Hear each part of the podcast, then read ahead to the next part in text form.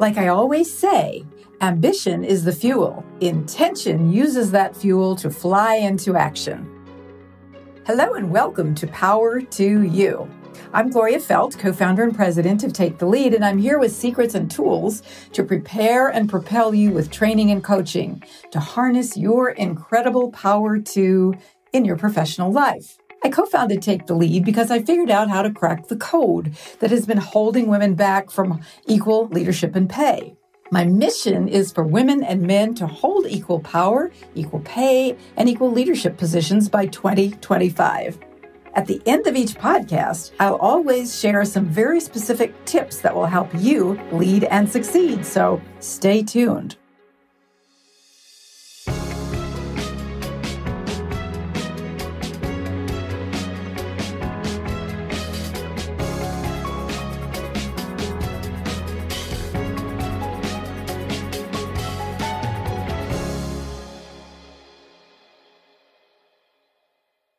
It was so predictable. Any woman who had the audacity to run for president must be too ambitious, said the wagging tongues and talking heads. Ambitious, when applied to a woman, becomes an epithet. Applied to a man, it isn't just a compliment, it's an assumption. Why wouldn't he be ambitious? How else would he get ahead? On the other hand, why would she be ambitious? There must be something wrong, something sinister about her. So it didn't surprise me at all when the minute Joe Biden announced Kamala Harris as his vice presidential pick, she was attacked for being not even too ambitious, but simply for being ambitious. Period. Well, hoop de doo. I should hope that she and every woman is ambitious. Because you see, the problem isn't with her. The problem is with a culture that punishes women for being ambitious, even as it rewards men for those exact same behaviors. It's the phenomenon psychologists call stereotype threat. When you break your culture's gender stereotype, and every culture has them, you cause cognitive dissonance. You upset the prevailing expectations for your behavior as a man or as a woman, and you're likely to be treated badly. You may be publicly attacked, ostracized, mocked. Some Biden supporters reportedly tried to get Harris dumped from the ticket, fearing that she would be, quote, too ambitious and might, gasp, aspire to become president. Oh, really? And hasn't Biden himself been blatantly, transparently ambitious about wanting to be president for the last, oh, maybe 30 years? But apparently that doesn't count because he's a man. And after all, men are supposed to be ambitious. His supporters, who have their britches in a wad over Harris, are so blinded by their own implicit biases that they can't even see the irony of their allegations against Harris. Nor can they see the deeply ingrained acceptance by just about everyone of the fact that the women in Biden's life have spent their lives supporting his ambition. His sister, Valerie Biden Owens, ran all of his Senate campaigns and his previous campaign for president. She serves as a senior advisor to his 2020 campaign.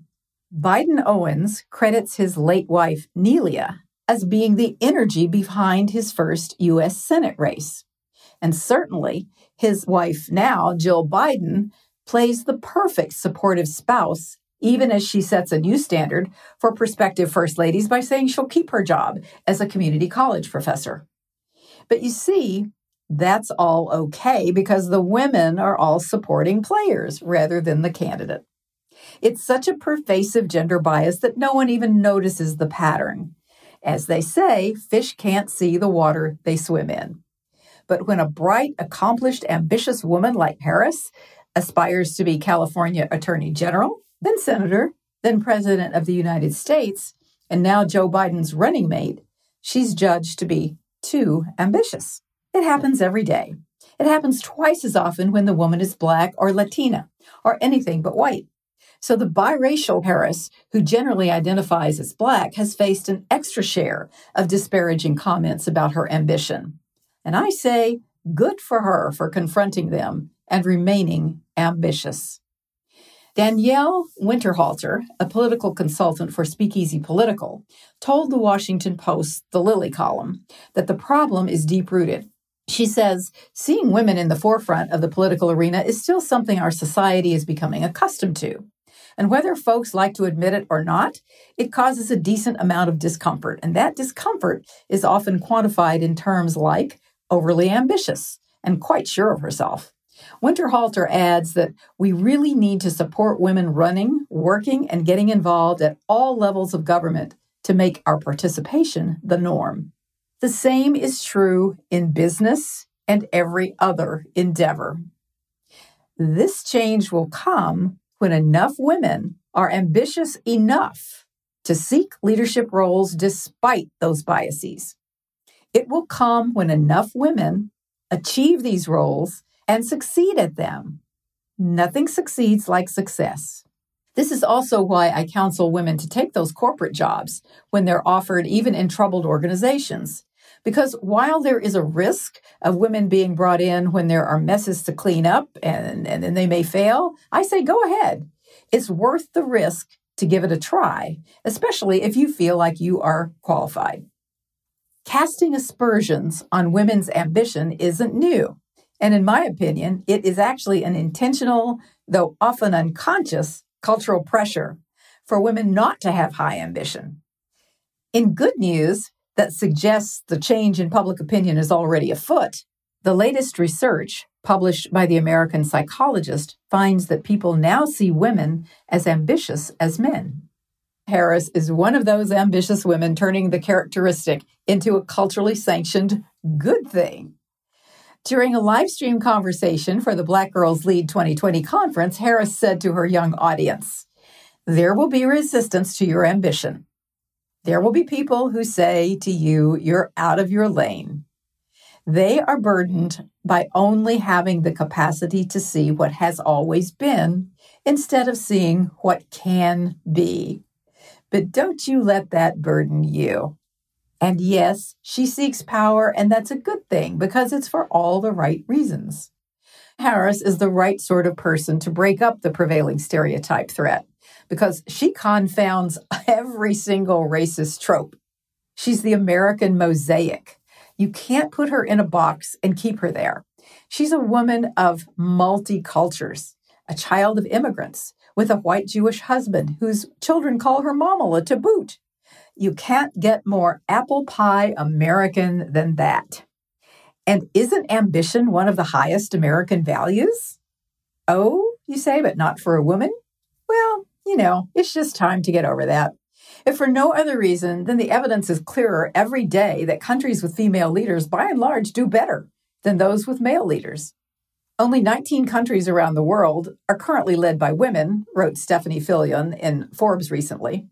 According to Fillion, the leadership characteristics exhibited by those women seem to be the very ones that produced better results in curbing COVID 19 big thinking, empathy, and good communication skills.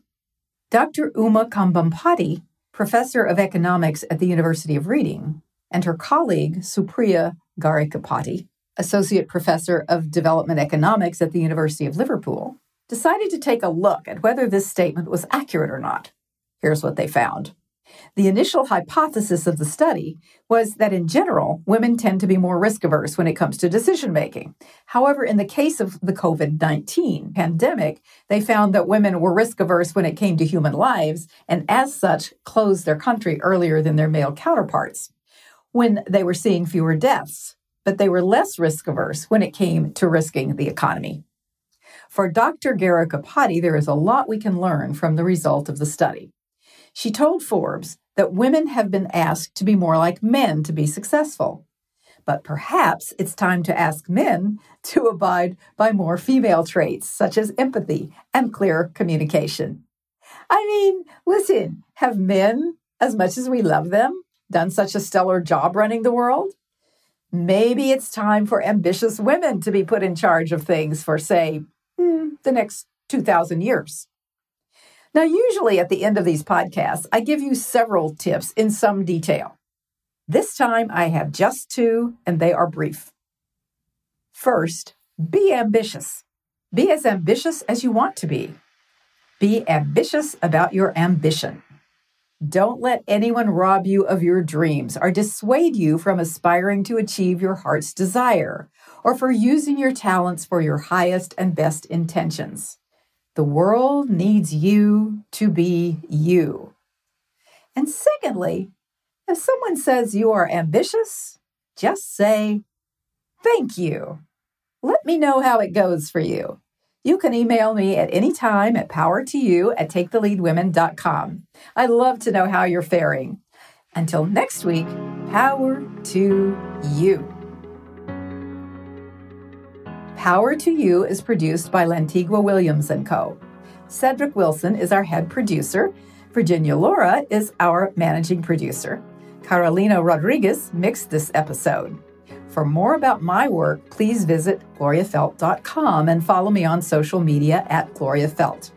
To learn about Take the Lead and our courses and coaching services, go to taketheleadwomen.com and follow Take the Lead on social media. You can also send me your comments about the show and your questions on leadership and power to power2you at taketheleadwomen.com. Be sure to subscribe or follow Power to You on your favorite listening app. And you know, you'd make me so happy if you would leave a review on Apple Podcasts, as those really help us get to know what you like about the show. Thank you.